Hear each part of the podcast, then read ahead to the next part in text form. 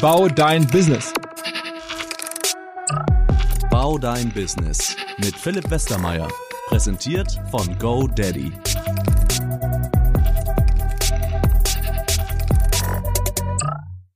Herzlich willkommen zur fünften Folge des Bau dein Business Podcast, den GoDaddy ja unterstützt und sozusagen erfunden hat. Ich darf ihn moderieren und zu Gast ist eine Dame, die aus Braunschweig kommt, in Stuttgart angefangen hat zu gründen und jetzt in Berlin lebt und auch so wirklich den Berliner Flair hier reinbringt.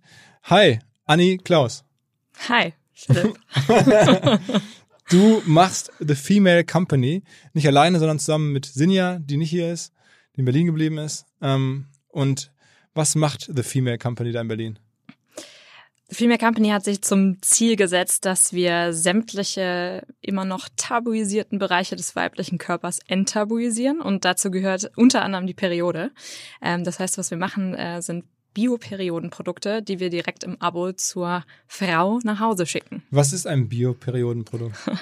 es gibt ganz unterschiedliche. Das heißt, bei uns gibt es Biotampons, Biobinden, Bio-Slip-Einlagen, die Menstruationstasse und mittlerweile auch Bio-Wochenbettprodukte, also alles, was du nach der Geburt brauchst. Und der Unterschied zu den herkömmlichen Produkten ist, dass du auch weißt, was drin steckt. Ähm, bedeutet, sie bestehen aus Bio-Baumwolle und sind ohne Chemikalien und Pestizide angebaut. Und das ist sozusagen äh, sonst nicht so. Also bei allen anderen Produkten, die man so bei DM wahrscheinlich bekommt oder sonst wo, Edeka, Aldi, whatever, da ist nicht so. Genau, also das Besondere oder das Krasse eigentlich an dem Markt ist, ähm, dass null Deklarationspflichten bestehen. Das heißt, du musst auf der Verpackung nicht angeben, aus was deine Produkte bestehen. Ähm, und das, obwohl wir ja, ja etwas absorbierende Körperstellen da unten rum haben und die Monat für Monat nutzen. Ähm, bedeutet, die meisten Produkte sind entweder aus klassischer Baumwolle hergestellt ähm, oder aus synthetischen Fasern.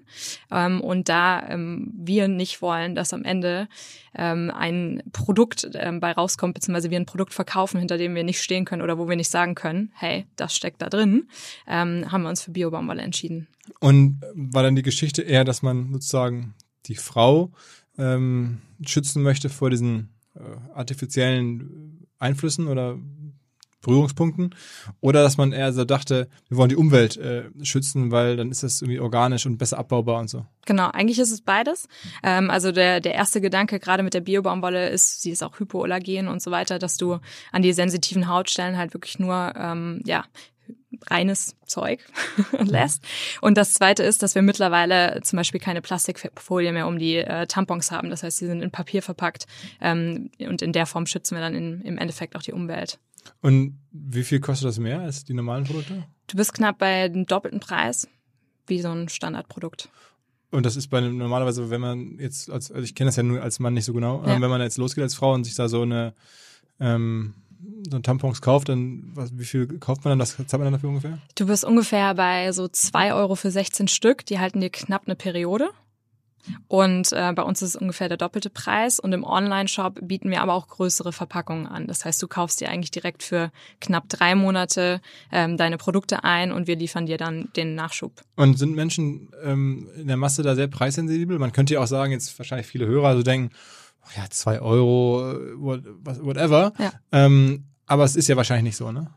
Tatsächlich doch, weil du als Frau, ähm, das ist so ein typisches ja, Low Involvement Product eigentlich. Du denkst nie drüber nach, wie viele benutzt du und auch nicht, wie viel kostet das eigentlich, sondern das ist so ein typisches, ach, ich pack's jetzt mal in den Warenkorb, weil ich brauch's eh, äh, Produkt. Und deswegen sind wir von der Preissensitivität da super aufgestellt. Also da wird nicht viel drüber nachgedacht. Das größere Problem, was du im Endeffekt bei unserem Businessmodell hast, weil wir größere Packungen anbieten und das auch noch im Abo, dass die Frau manchmal nicht so richtig weiß, hey, wie viele verbrauche ich eigentlich? Und dann musst du ja so ein Thema Matching Supply and Demand irgendwie hinkriegen, damit das gut läuft. Ähm, aber sind wir dran.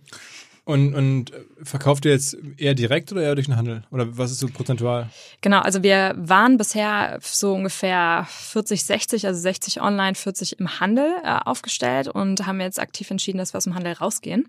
Mhm. Ähm, das heißt, wir sind jetzt 100 Prozent online und stellen uns da mehr oder weniger Omnichannel auf, also mit Amazon noch dazu und so weiter und so fort. Was, also was gibt's denn noch für Channels? Also online, Amazon ist ja auch so eine Art online. Und was genau. noch? Also Omnichannel online meine ich in, in dem Sinne, also mhm. nur online. Äh, das heißt, ähm, wir sprechen gerade noch mit Amorelie und so verschiedenen Shops, einfach windeln.de für unsere Wochenbettprodukte. Ähm, und warum das? Also warum geht das im Handel raus? Ähm, weil wir gemerkt haben, wir sind ja gerade zwei Jahre alt Ähm, und wir haben gemerkt, dass uns das einfach unglaublich viel Komplexität reingebracht hat. Wir hatten am Anfang äh, mit acht Leuten haben wir gelauncht im DM äh, und auch bei Butni ähm, und ähm, hatten ungefähr so 80 Prozent der Zeit des ganzen Jahres 2019 eigentlich nur darauf verbracht, diesen Launch hinzubekommen. Ähm, und dann dachten wir, cool, 2020 wird das Jahr des Online-Shops, weil wir glauben an das Online-Modell. Es ist super stark, es ist ein Abo-Modell, die Periode kommt jeden Monat, du willst dich eh nicht damit beschäftigen, bist super loyal, also es macht einfach total Sinn. Ähm, und ähm, dann haben wir äh, ja einfach gedacht, 2020, ja, jetzt geht's los. Äh, und dann kamen unsere Retailer und meinten, ja, nee, hier äh, verdoppeln und ähm, was ist denn eigentlich mit Marketing und Mediabudget? Ähm, und dann haben wir gemerkt, okay, entweder holen wir uns jetzt nochmal fünf bis zehn Leute ins Haus, die nur offline machen und setzen auch noch ordentliches Budget drauf. Oder wir fokussieren uns nochmal die nächsten zwei Jahrchen und äh, versuchen nochmal alles aus dem Online-Thema rauszuholen, was wir können. Mhm. Und wie groß ist die Firma jetzt aktuell? Also wie viel Umsatz macht ihr? Hat ihr 2019 habt ihr da gemacht oder wie plant ihr für dieses Jahr? Ähm, wir planen dieses Jahr zu verdoppeln, ähm, sind jetzt bei knapp 35.000 Kundinnen und äh, sind mittlerweile 25 Leute. Und ihr habt dann jetzt seit zwei Jahren seid ihr unterwegs und habt irgendwann auch einen Investor an Bord genommen, ne? Ja, genau. Wir sind zweieinhalb Jahre alt und haben nach so eineinviertel Jahren bootstrapped haben wir den ersten äh, VC reingeholt, ähm, Buddha BPI ähm, und läuft auch richtig cool. Und dann jetzt haben wir mitten in Corona im, äh, wann war es, Mai, die zweite Runde gemacht. Mhm, mhm. Mit wem? Mit Acton. Äh, mit Auch wieder Boda. Äh, Boda auch wieder, hat äh, erneut investiert. Acton, Aber Acton ist auch so Ex-Boda und so, ne? Acton ist kind of Ex-Boda, aber sie sie trennen sich äh, mhm. nach außen sehr. Ähm, doch definitiv Acton, äh, Boda, IBB und ACM ist noch drin, ist so ein italienisches Private Equity. Und wie viele Geld ist dann insgesamt schon in die Firma reingeflossen? Mehrere Millionen. Mehrere Millionen. So ähnlich ja. wie unser äh, Umsatz sozusagen. Ja. Okay, okay. Aha. Ähm, und wie kam es dazu? Gibt es da jetzt irgendwie diese berühmte Gründungsgeschichte oder dachtet ihr einfach, das ist ein super Business, das fangen wir jetzt an, wir sind Frauen, das glaubt man uns äh, und aus dem Bock drauf? Oder hast du irgendwo gedacht, Mensch, was führe ich mir jetzt hier jeden Tag ein, das ist doch total scheiße oder wie war's? Genau, also wir sind äh, beide in äh, Indien unterwegs gewesen, also natürlich war irgendwie der Gründerspirit da, ne? also wir wollten gerne was gründen, äh, waren dann aber nach dem Auslandssemester gemeinsam in Indien unterwegs und ähm, haben super viel Sozialarbeit gemacht, mit super vielen Leuten gesprochen. Und ein Thema, ähm, also es gibt äh, unterschiedliche kulturelle Themen, die in Indien ziemlich interessant sind, äh, sei das das fehlende Klopapier oder whatever, also Dinge, die dich einfach ähm, so ein bisschen nachhaltig beeindrucken. Aber ein Thema war halt super krass, nämlich dass ähm, voll viele Frauen während ihrer Periode dort nicht in heilige Städte dürfen, ähm, Kinder können nicht zur Schule und so weiter und so fort. Und dann sind wir eigentlich auf das große Tabuperiode sozusagen gestoßen in Indien. Kamen nach Deutschland zurück, haben gemerkt, hier ist das überhaupt nicht anders moderne Frauen verstecken immer noch so den Tampon in der Faust auf dem Gang ähm, aufs Klo. Ähm, und äh, die Grundidee war so ein bisschen so, hey, wir wollen dieses weirde Feeling und dieses widerliche Tabu rund um das Thema, was so natürlich ist für uns Frauen eigentlich, ähm, unbedingt ändern. Also das war so die Grundidee. Und dann haben wir angefangen, über die ganzen Inhaltsstoffe, über die Produktion und so weiter zu recherchieren ähm, und haben gemerkt, das ist echt krass. Also wir wollen ein Produkt, was wir komplett ethisch vertreten können eigentlich. Und in Naturkosmetik und so ist es einfach schon gang und gäbe, dass du auf die Inhaltsstoffe achtest. Warum nicht auch bei Hygieneprodukten? Wer sind eigentlich eure Wettbewerber bei der ganzen Sache? Ja, momentan, also wir machen, wir gehen langsam aus dem Periodensegment raus. Also wir haben mit Tampons angefangen, haben jetzt quasi ähm, bis Ende dieses Jahres dann wirklich sozusagen das ganze Periodenportfolio bei uns. Ähm, und solange wir noch auf das Thema Periode fokussiert sind, äh, sind es natürlich noch die Klassiker Johnson äh, mit OB ähm, und Always und so weiter. Mhm. Ja. was kommt als nächstes? Weil du sagst, solange das, das klingt ja nach, nach, jetzt kommen neue Produkte. Ja, ja. Was kommt da? Was Soll ja nicht langweilig werden hier. Ähm, wir haben uns ja vorgenommen, sämtliche Tabus rund um den weiblichen Körper ähm, ja auszuradieren eigentlich. Ähm, das Thema Geburt haben wir uns ja jetzt schon vorgenommen, so mit diesen Wochenbettprodukten, die wir gelauncht haben. Und das nächste Thema wird ein Female Health Topic, also wirklich ähm, Intimbereich und Dinge, über die man überhaupt gar nicht, gar nicht spricht. Was ist denn das zum Beispiel? Das könnte zum Beispiel irgendwas mit Geschlechtskrankheiten zu tun haben. Ah, okay. Ja. Okay, okay. Ähm, ist das eigentlich nur für Frauen dieses Problem? Ich meine, wenn ich jetzt so über Männer nachdenke, wir haben ja auch so Sachen, die, über die man nicht spricht. Total. Aber es ähm, wäre natürlich nicht passend für The Female Company. Nee, also wir bleiben schon bei The Female Company. Äh, auch wenn ich Bock auf Enttabuisierung im Männerbereich hätte, fände ich total spannend. Aber ich glaube, wir haben da, wir haben da schon eine Aufgabe uns äh, gesetzt und eine große Mission. Von daher reicht es erstmal mit dem Bereich. Und ich meine, es geht aber immer um Abo-Modelle. Genau, also wir haben in Corona jetzt nochmal das Geschäftsmodell ein bisschen geändert. Also wir haben so ein bisschen gemerkt, Churn ging hoch ähm, finanzielle Unsicherheit und so weiter und so fort. Und dann haben wir ähm, nochmal den Eimerkauf parallel zum Abo angeboten im Shop. Ähm, und der bleibt jetzt auch wahrscheinlich erstmal vor, voraussichtlich. Ähm, und trotzdem bist du noch so bei so einem 60-40 Ratio. Also 60 Prozent schließen noch ein Abo ab, 40 Prozent ähm, kaufen lieber einmalig. Ah, und, und ihr pusht ihr die irgendwie Richtung Abo oder sowas? Klar. Ähm, also wir sind logischerweise, weil es jetzt erst vor ein paar Monaten integriert wurde, jetzt noch so ein bisschen in den Prozess zu lernen, wann ist der richtige Zeitpunkt, sie zu konvertieren und so weiter. Ähm, ist das Abo ähm, günstiger vor allem? Das Abo ist günstiger, klar. Ähm, ein Euro, also da. Und wie kann man das ja. kündigen? Ist das problematisch? Nö jederzeit, weil du halt so einen individuellen Zyklus hast, dass du eine relativ flexible Pausierungsfunktion und eine super flexible Kündigung hast. Also ein bisschen so wie jetzt bei Netflix und The Zone und sowas. Ungefähr genau. Mhm. Ja. Okay. Und was hat der Handel gesagt, dass ihr meintet, wir machen jetzt nicht mehr? ähm, ich glaube, das war dann so ein beidseitiges Thema, weil ähm, es hieß ja so nach dem Motto, hey, wir müssen die äh, Verkäufe nochmal verdoppeln, hier Marketingbudget, was ist euer Plan? Und dann meinten wir eigentlich, ja, nee, also das waren wir eigentlich nicht, äh, das war eigentlich nicht der Plan. Ähm, und äh, dann haben wir quasi beidseitig entschieden, ja, okay, dann ist. Aber was heißt, ihr fehlt denen nicht?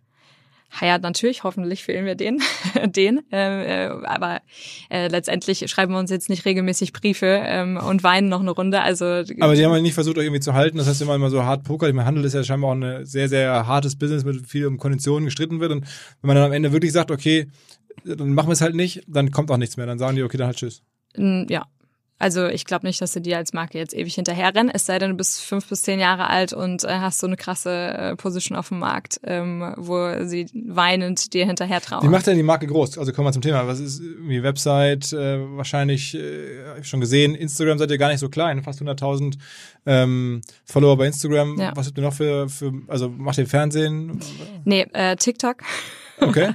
150.000 äh, äh, Follower bei TikTok. Wir machen jetzt das was, seit, was macht ihr denn? Was machen dann die Videos? Ähm, die Videos klären junge Girls zwischen 12 und 18 auf über Periode, Sexualität und wer, Frau sein. Macht eine von euch selber oder? Äh, wir haben eine Praktikantin, die 23 ist und die äh, total abgeht. Mhm, mhm. Okay. Was noch? Also TikTok, was noch? Genau, TikTok, ähm, klar, die klassischen Paid-Kanäle natürlich alle, äh, also Search Performance Marketing, Search. Ähm, und äh, grundsätzlich, wo, glaube ich, unser Steckenpferd liegt, ist, wir sind super gut in sehr viralen Guerilla-Kampagnen. Mhm. Das ist so unser Steckenpferd, mit dem wir dann auch wiederum unglaublich günstigen CAC erzielen. Ähm, was habt ihr da schon so gemacht? Gab zwei sehr große. Ähm, die erste war das Tamponbook, Jahr 2019. Ähm, bist du ein bisschen abgeholt über die Tamponsteuer? Äh, nein. Aha. ähm, also kurzum, äh, Kaviar, Trüffel und Co. wurden mit äh, 7% besteuert, also dem reduzierten Mehrwertsteuersatz, aber Tampons ähm, und alle Periodenprodukte mit 19 uncool, ähm, weil das einfach nicht so gehört. Und ähm, das Thema haben wir uns quasi vorgenommen, Jahr 2019 und haben gemeinsam mit unserer Agentur in äh, Bücher Tampons verpackt. Und Bücher sind auch mit dem reduzierten Mehrwertsteuersatz ah, ausgezeichnet. Okay, okay, I get it. Deswegen sieben Prozent auf Tampons sozusagen. Ähm, das Ding ist komplett eingeschlagen, also international, Guardian, äh, Guatemala waren wir auch. Ähm, und Wer hatte die Idee? Äh, Scholz Friends mit uns, genau. Wir haben es mit Scholz Friends Berlin zusammen gemacht. Mhm. Und ähm, ja, so, so kreieren wir quasi unglaublich viel Reichweite, aber auch gleichzeitig Commerce, weil das Tamponbuch wurde logischerweise in, in etlicher Auflage verkauft. Und wie viele tausend dann? Wir sind bei am Ende 20.000 Büchern gewesen und dann haben wir es eingestellt. Und dann war das ein Buch, man machte das auf und dann waren da Tampons drin. Genau, also das Buch hatte 48 Seiten, super viel Erklärung, warum alles eigentlich alles unfair ist und was eigentlich die Periode überhaupt ist und ne, Aufklärung. Mhm. Und hinten drin war so ein so ein Kasten, wo du dann 15 Tampons drin hast. Genau. Also das sind schon so diese Gold Ideas, wie man sie so ein bisschen nennt. Ähm, und das haben wir auch nochmal gemacht mit One Girl, One Cup, ähm, einer sehr provokativen Guerilla-Kampagne, ähm, die zum größten Shitstorm in the Female Company History geführt hat. Und da ging es darum, dass wir quasi über das Einführen und die Benutzung der Menstruationstasse aufgeklärt haben. In einem Video, das wirklich die Einführung der Menstruationstasse und auch die Benutzung zeigt. Ähm, und das Ganze haben wir nicht auf Instagram ausgespielt, weil natürlich nicht. Ähm, Wäre zensiert geworden ähm, und sind dann stattdessen auf Pornhub gegangen. Aha. Mhm. Und wer hat das gemacht? Ähm, das haben wir auch gemeinsam mit Scholz gemacht. Aber wer, welche Person hat das gemacht? Äh, eine total coole feministische Pornodarstellerin haben wir dafür gebucht. Aha, mhm. aha. Und wie viele Leute haben es dann bei Pornhub angeschaut? Bei Pornhub waren wir, glaube ich, bei knapp einer halben Million äh, Views. Und auch bei, also bei Insta hatten wir quasi das Teaser-Video, das ist auch so auf eine halbe Million gegangen. Okay. Und ja. dann merkt man dann den Impact, also auf die Verkäufe und so? Brutal. Also wir hatten, und das ist, das ist mir immer wichtig, so, ne, viele sagen, ja, schöne kreative Arbeit, tolle Awareness-Kampagne, ist es aber nicht, sondern was wir immer eigentlich dran connecten, ist ähm, irgendein Produkt. Das heißt, in dem Fall gab es quasi eine Limited Edition der Menstruationstasse auch in dem Stil ähm, und mit der, mit der Pornodarstellerin sozusagen drauf. Das heißt, wir kombinieren einfach immer so, ein, so eine reichweitenstarke PR-Aktion eigentlich mit, mit einem Sale und das ist halt unglaublich. Wir hatten bei One Girl One Cup tatsächlich den ähm, größtmöglichen Website-Traffic, den wir je hatten. So, also das war gut. Kann man bei Pornhub eigentlich suchen? Ich bin noch nie drauf gewesen. Tatsächlich. Ganz sicher nicht. ja. Okay, muss ich mir das mal angucken. Total. Also es war auf jeden Fall witzig, weil sämtliche Mitarbeiter bei uns in der Firma plötzlich auf Pornhub rumgehangen haben und du dachtest so, okay. Äh, äh, okay, okay, okay.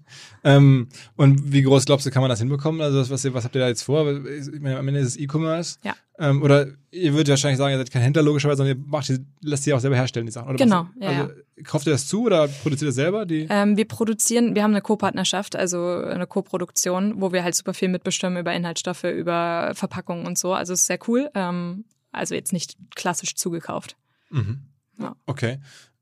Und aber dann am Ende, also wie groß kann man das Ganze, also habt ihr eine richtige Produktion auch, muss man sich das vorstellen? Ja, in Österreich mittlerweile, ja.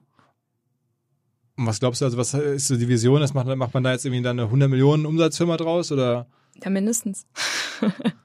ähm, also äh, wir haben wir haben große Visionen in, in dem Sinne, dass ich glaube, der Periodenmarkt ein super geiler Einstieg in das Ganze ist. Ne? Also du erreichst irgendwie 50 Prozent der Weltbevölkerung, mal platt gesagt, mit, ähm, mit einem Produkt, was sie jeden Monat brauchen. Aber aktuell macht ihr vor allen Dingen Deutschland. Aktuell ist es Dach ähm, und ein bisschen Europa, aber nicht aktiv. Und ähm, von daher, der Markt ist riesig, aber die Warenkörbe sind klein.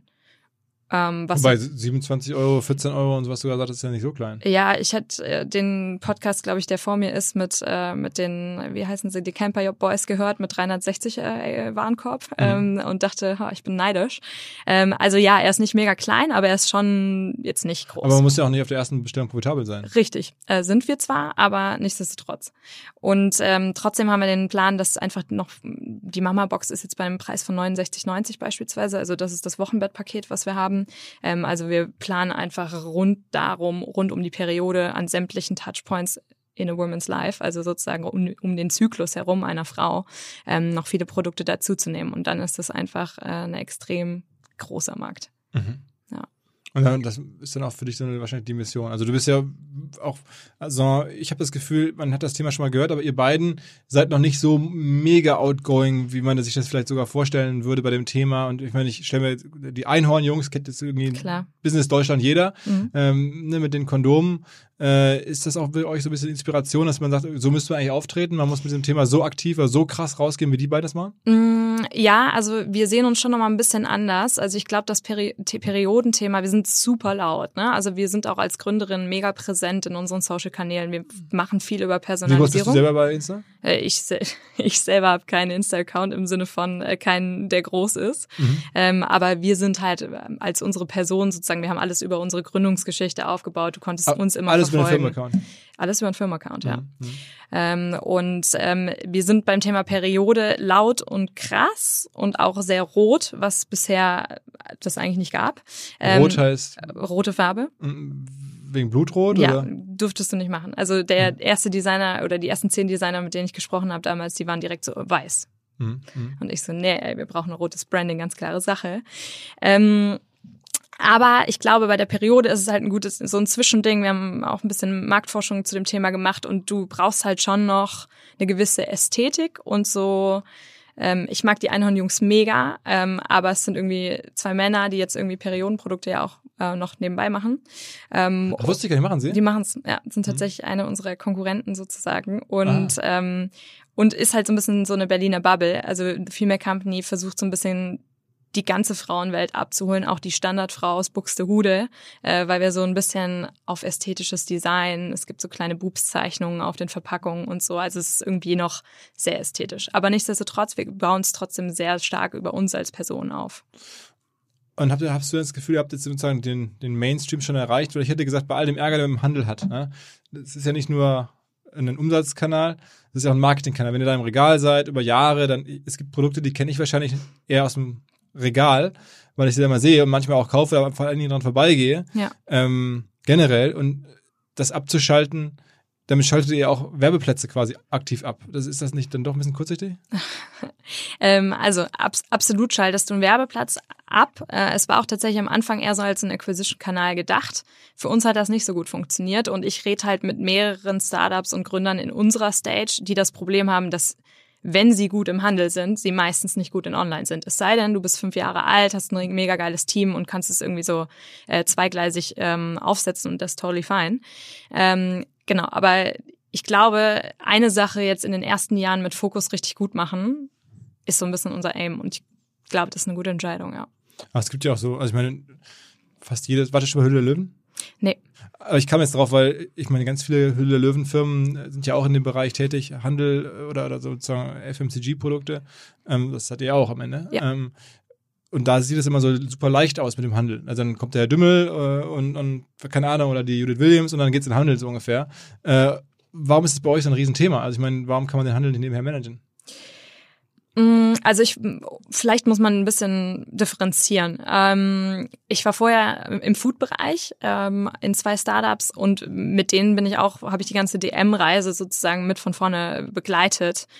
Und wir hatten gar keinen Stress, das nebenbei irgendwie zu managen. So. Mhm. Also wir haben eigentlich nichts gemacht, außer ein bisschen Brand-Marketing und mal ab und zu sind wir hingefahren und that's it. Ähm, Im Darmhygienebereich hast du für mega umsatzschwache Produkte mega viel Regalspace eigentlich für ihre Verhältnisse. Das heißt, das Sortiment ist mega drauf bedacht, ja, eigentlich möglichst wenig ihres Regalspaces an irgendwas zu vergeben, wenn man mal so das Platz sagt. Das heißt, wir hatten einfach beim Darmhygieneregal ganz andere Ansprüche von Seiten des Händlers, als, als wir es jetzt beim Foodbereich haben. Und das war bei allen Händlern gleich. Das war bei fast allen Händlern gleich. Also mit Butni, da sind wir noch drin. Ähm, und das läuft ganz gut, easy going, aber auch da ist, ist dem eben definitiv der Anspruch, dass wir das hochschrauben, dass wir mehr Produkte reinkommen, dass man es ausbaut und so weiter und so fort. Mhm. Ja. Ist, welche Rolle spielt für euch generell Content? Also wenn man so hört, dass ihr so viral Sachen macht, habt ihr die nächsten wahrscheinlich auch schon wieder geplant oder überlegt über die nächsten? Klar. Was ist die nächste Idee? Die nächste ähm, Idee verrate ich auch noch nicht. Mensch, Philipp, heute ist echt hart mit dir. Aber äh, TikTok Mit wird dir ist es hart. Ich äh, würde es ja gerne wissen. Äh, TikTok ist ein, äh, ein großes Thema, was wir jetzt angehen. Also da eine Viralkampagne, die erste zu landen. Ähm, und dann ist nächstes Jahr, weil wir gerade ein bisschen mehr nach Österreich gehen, nochmal Januar äh, eine riesen Österreich-Kampagne geplant, die ein bisschen im Stil des Tamponbooks sein wird. Und was man, also erzähl mal so ein bisschen, weil Content ja offensichtlich irgendwie der auch Differenzierungsfaktor sein soll und sozusagen der, der Zündstoff oder nee, sagt man das Benzin in eurer Ja. Marketingaktivitäten. Was macht ihr noch so? Also Magazin habt ihr, glaube ich, auch. Genau, Magazin haben wir vielleicht darüber einzusteigen. Also was wir gemerkt haben oder was wir im Aufbau der Marke gemerkt haben, ist, dass halt ein Thema ein riesengroßes Thema ist, ähm, nämlich das Thema Aufklärung rund um die Bereiche, in denen wir eigentlich sind. Also Female Health, äh, Geschlechtskrankheiten, Periode, Geburt. All, all das sind Themen, über die sprichst du nicht. Ähm, und wenn, musst du zum Frauenarzt. So, das heißt, ähm, das ist einfach unglaublich, beispielsweise in Social, du machst einen Post und fragst, hey Leute, erzählt mal was über euren Ausfluss und du hast 300 Kommentare, wo Leute einfach erzählen, so ist mein Ausfluss. Also du merkst, es ist einfach ein krasses Thema, wo du die Community, zu- wo die Community eigentlich nach einem Austausch sucht. Ähm, und das haben wir eben mehr oder weniger auf unsere Website gezogen, also im Vulva Mac ähm, ist so eine Art Aus Aufklärungsmagazin, wo du ähm, über sämtliche Themenbereiche, für die du meistens sonst zum Arzt, oder noch zu deiner Mama gehst, eigentlich äh, Infos bekommst und aufgeklärt wirst, mehr oder weniger. Auch Und so forenartig? ähm, noch nicht. Ich, wir würden es gerne dahin entwickeln. Momentan ist das Forum der sogenannte Inner Circle. Also das ist eine Gruppe aus den aktivsten Usern bei uns, ähm, die sich quasi gegenseitig aufklären. Also so eine Support Group. Hey, ich habe PCOS. Hat es schon mal jemand Mhm. mehr gehabt? Was soll ich machen? Was ist das? Ähm, das ist äh, kompliziert zu erklären. ähm, quasi in, dein, in deiner Gebärmutter ähm, kurz gesagt, ähm, du hast entweder gar nicht deine Periode oder ist mega, mega stark. Also es ist Ja. einfach so ein, so ein Geschlechtsthema. Ähm, und da wird mega viel aufgeklärt, mit denen co-kreieren wir auch die Pro Produkte. Aber das ist sozusagen die Support Group, die Und die ich. leben bei euch auf der, auf der Webseite. Die sind momentan in einer Facebook-Gruppe. Also leider auch ein bisschen absterbender Ast. Äh, Das heißt, also selbst die Facebook-Gruppen laufen nicht mehr so gut? äh, doch, die laufen super noch, aber ich glaube nicht mehr so ewig. Und die wollt jetzt rüber migrieren in ein eigenes Forum? Ich würde die super gern rüber migrieren, aber da ist auch wieder so ein Fokusthema. Ich glaube, das wird kommen, aber es wird noch nicht irgendwie ins Jahr 2021 Und kommen. mailt ihr viel mit den Leuten oder schreibt ihr, schreibt ihr viele äh, also Mailings, Newsletter, sowas in der Art? Ja, klar, also das gehört irgendwie zur Grundstrategie, aber ähm, das Schöne ist, dass sich auch gerade der Customer Service durch diese Facebook-Gruppe Gruppe mega reduziert, weil du eigentlich Leute hast, die sich gegenseitig ihre Fragen beantworten. So ist ziemlich cool. Mhm. Genau, aber ähm, mittlerweile, Stichwort Vulvamac, wir sind bei knapp 40 Prozent des Traffic. Es kommt nur über Blog und nur über SEO, ähm, weil du halt Leute hast, die einfach sich Fragen fragen ähm, rund um die Periode, rund um vaginale Themen. Wie viele ähm, Redakteure oder Content Manager arbeiten bei euch? Ähm, wir haben eine, wir haben eigentlich gar keine richtig feste, feste Content Managerin. Die eine macht so teilweise mit und wir äh, sourcen das alles aus. Das heißt, unsere Kundinnen schreiben teilweise selbst, müssen aber irgendein Expert in irgendeinem Field sein. Also, ähm, Also so richtige Redakteure habt ihr gar nicht. ähm, nee, Aha. nee, das machen die Kundinnen quasi selbst. Und äh, wir haben nochmal zwei, also wir haben zwei Frauenärztinnen, die für uns schreiben und eine, eine Hebamme. Mhm. Genau. Okay, einfach gegen Geld. Ja.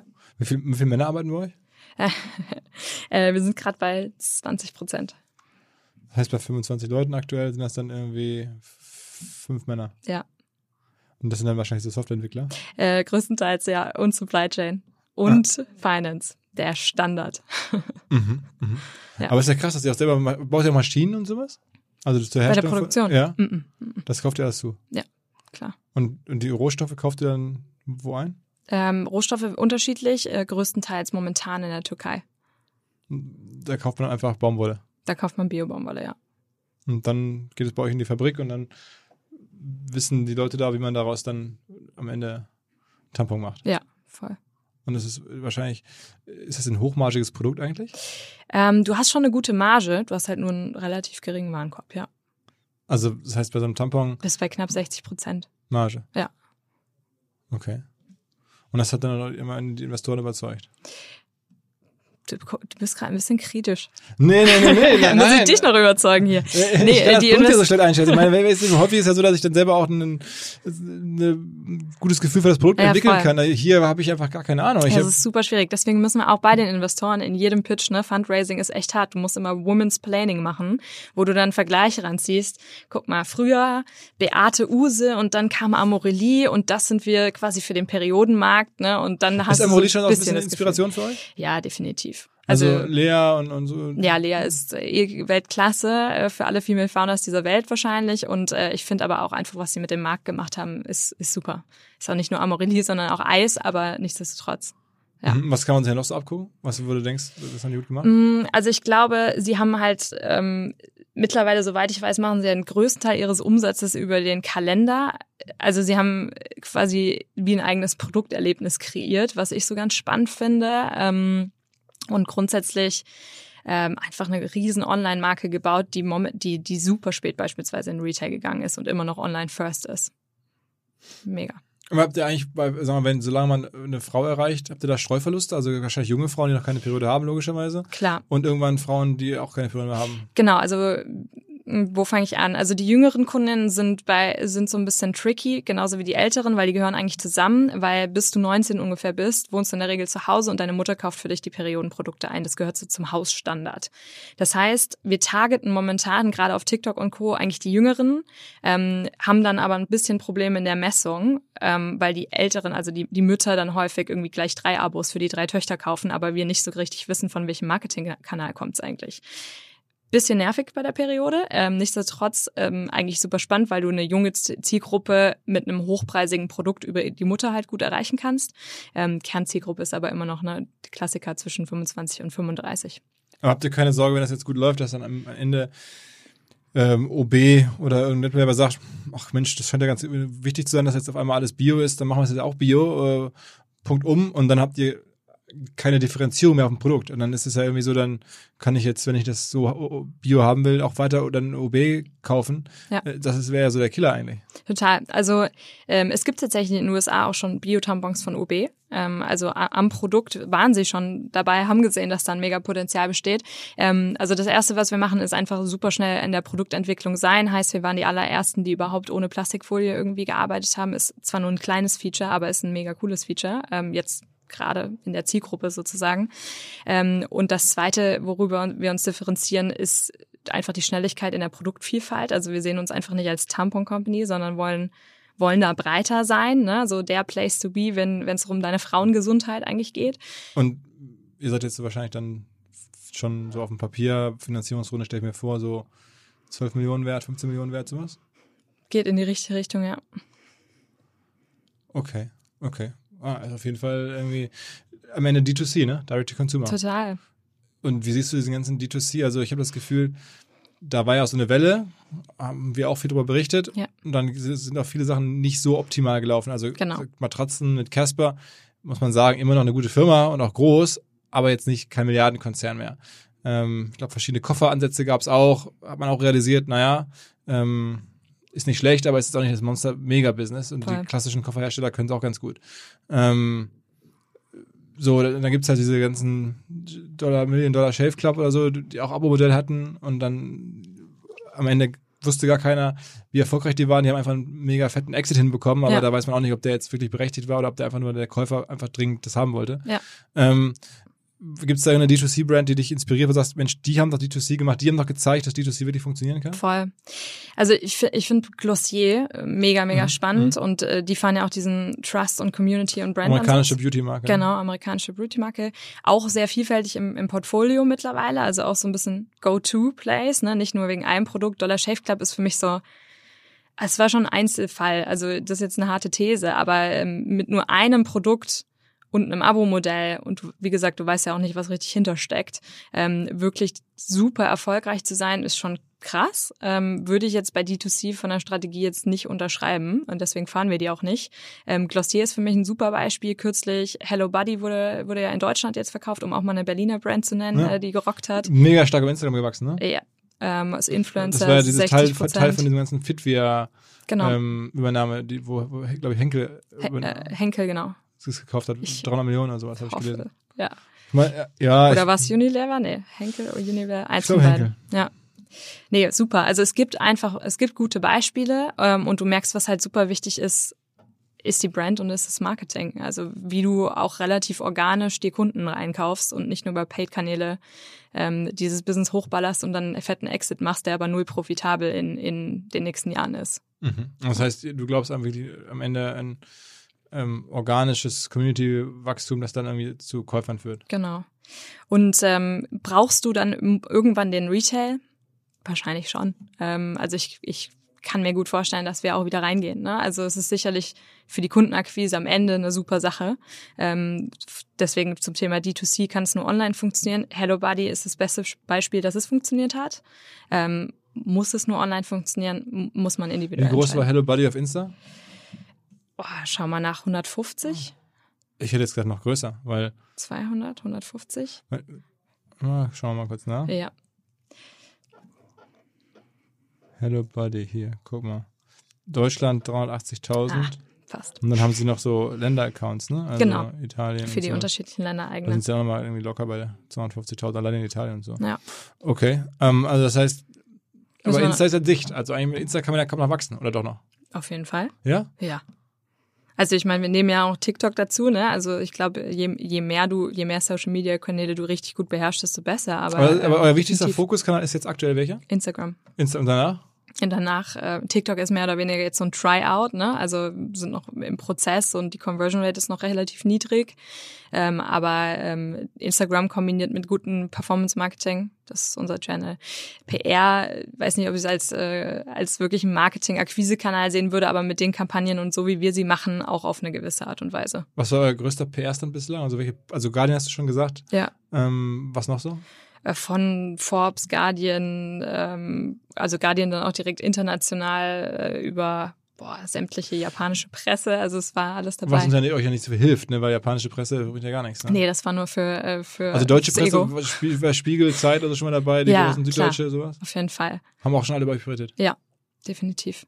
Äh, ich glaube, das Einzige, was jetzt noch fehlt, das Manager-Magazin. Das Manager-Magazin. Ja.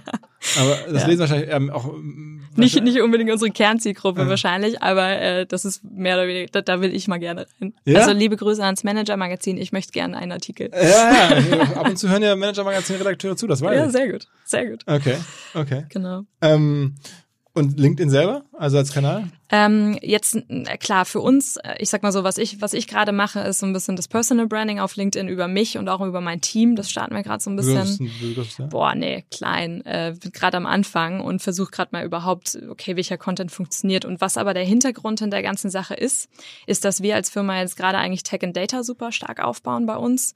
Ähm, und The Female Company ist jetzt nicht unbedingt ähm, prädestiniert, die krassesten Techies des Jahrhunderts irgendwie an Land zu ziehen.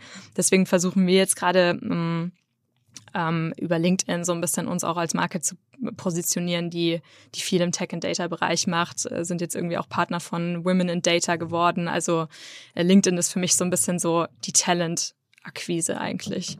Wie stehst du zu diesem ganzen äh, Frauen-Movement? Wenn man sich das so anschaut, gibt's ja mit Lea und mit Verena Pauster und, und vielen Frauen äh, sehr viele äh, Aktivität, äh, Tijan, glaube ich auch. Da gibt's ja echt, äh, ist das so, dann sagst du, das ist irgendwie eine Community, die euch wirklich sehr viel, hilft. Ähm, und das machen ja teilweise mittlerweile auch viele Frauen hauptberuflich sogar. Äh, Ja, voll. Ähm, glücklicherweise. Also, wo fange ich an? Die Community äh, Female Founders hilft sich unglaublich gegenseitig. Ne? Also jedes Mal, oder wenn wir im So eine WhatsApp-Gruppe, wo dann so. Also nicht so ganz äh, Selbsthilfegruppe. WhatsApp gibt's noch nicht, aber äh, wir treffen uns einfach super regelmäßig. Ne? Von Verena Pauster über äh, Franzi Hardenberg hat uns auch beim Fundraising-Prozess mega geholfen. Und ähm, äh, so Sachen helfen dir halt schon mega äh, und ist so ein bisschen so eine Stütze. Ähm, das Einzige, was ich noch nicht so geil finde, ist das Resultat. Und das sind die 15 Prozent Gründerinnen, die wir in Deutschland sind. Ähm, und deswegen umso wichtiger, dass Leute das Vollzeit machen, weil ähm, wir haben immer wieder den Punkt, dass wir auf Events stehen und dann hast du so ein paar wirklich talentierte junge Gründerinnen vor dir und die sagen, ja, boah, nee, ich glaube, ich traue mich das nicht. Und dann willst du dir schütteln. Aber eigentlich müsstest du doch, müsste da bei dir echt viel ankommen. Ich werde bestimmt mal alle, jede Woche, alle 14 Tage gefragt, ob ich eine Gründerin kenne, die Lust hätte, irgendwas zu machen, so irgendwas dann im Sinne von Panel oder irgendwas. Und dann kennt man immer so die, die drei, vier Namen und da, diese Phalanx müsstest du jetzt auch mal einbrechen, dann kriegst du wahrscheinlich Anfrage ohne Ende. Ja, wir stehen immer so ein bisschen dazwischen. Ne? Irgendwie, wir sind auch jetzt zweieinhalb Jahre vom Business alt und wir kriegen super viele Anfragen und ich freue mich mega und ich will auch gerne ne, dastehen und sagen, hey, Role Model, Leute, tut's. Aber ich habe noch auch irgendwie einen, Startup und versuche irgendwie so meine Zeit ganz sinnvoll einzuteilen. Aber nichtsdestotrotz, ja, also kannst du mich gerne weiterempfehlen, Philipp. Äh, ja, kommt, kommt, kommt. Ähm, und, aber es ist ja wirklich so, ich meine, dieses ganze PR-Thema, die, die Lea hat's mir mal erzählt, dass ähm, die Marketingstrategie bei ihr war auch am Ende sehr viel PR, sehr Ja. für ihre eigene Person. Das hat, weil auch gerade bei dem Erotik-Themen, die sie da gemacht hat, da Klar. ging auch viel anderes nicht.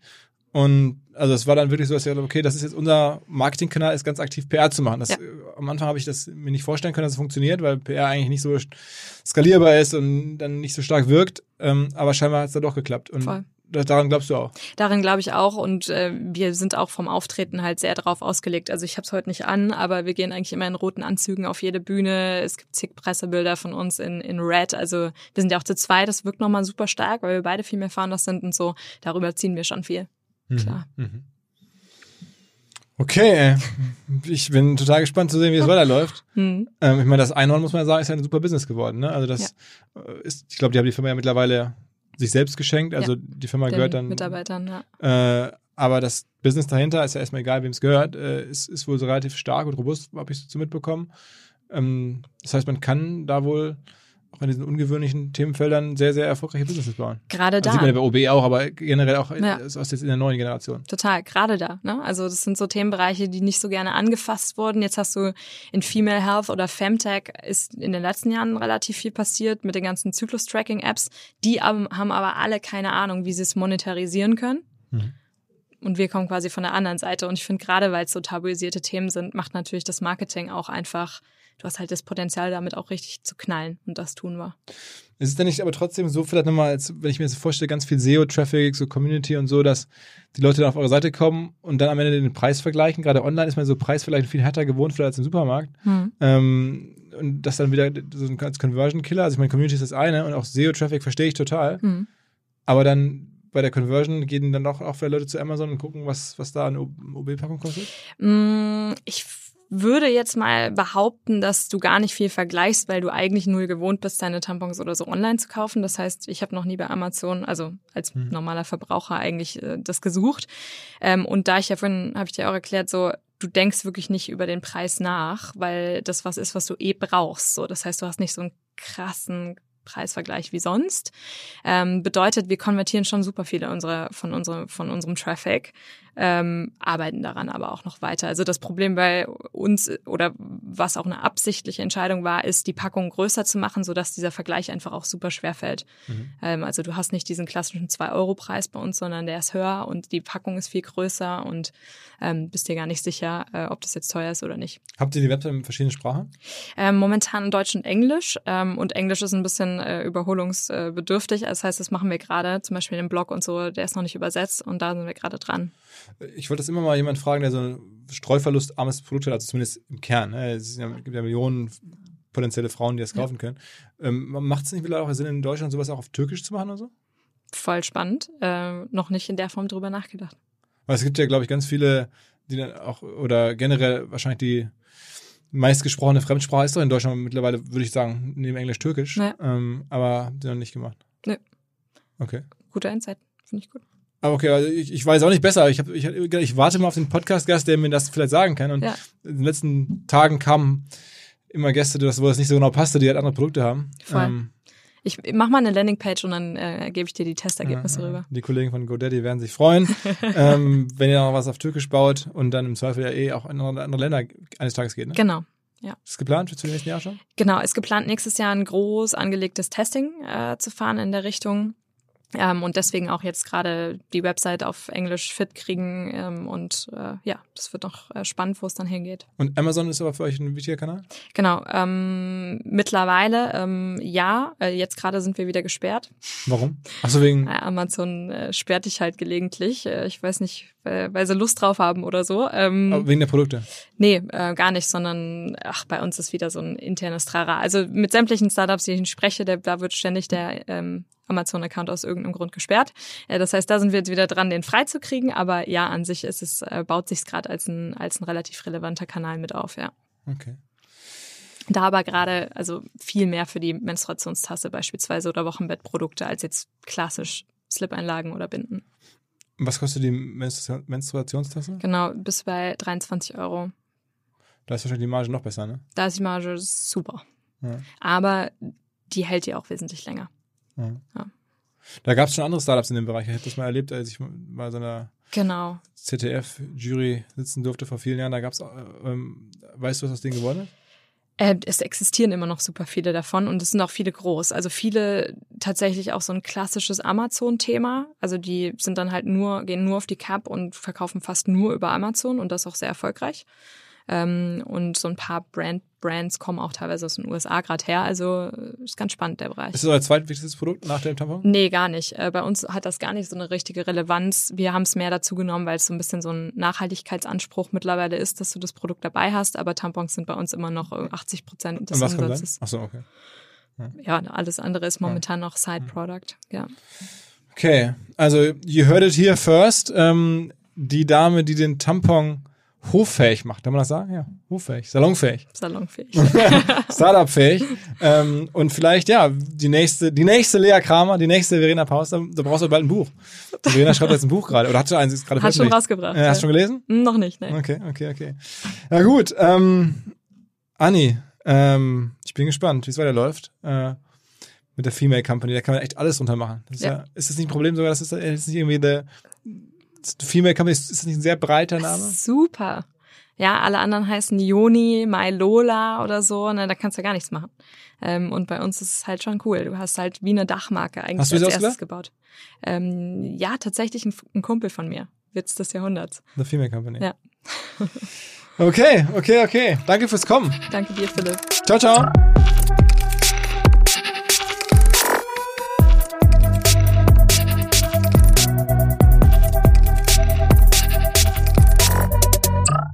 Dieser Podcast wird produziert von Podstars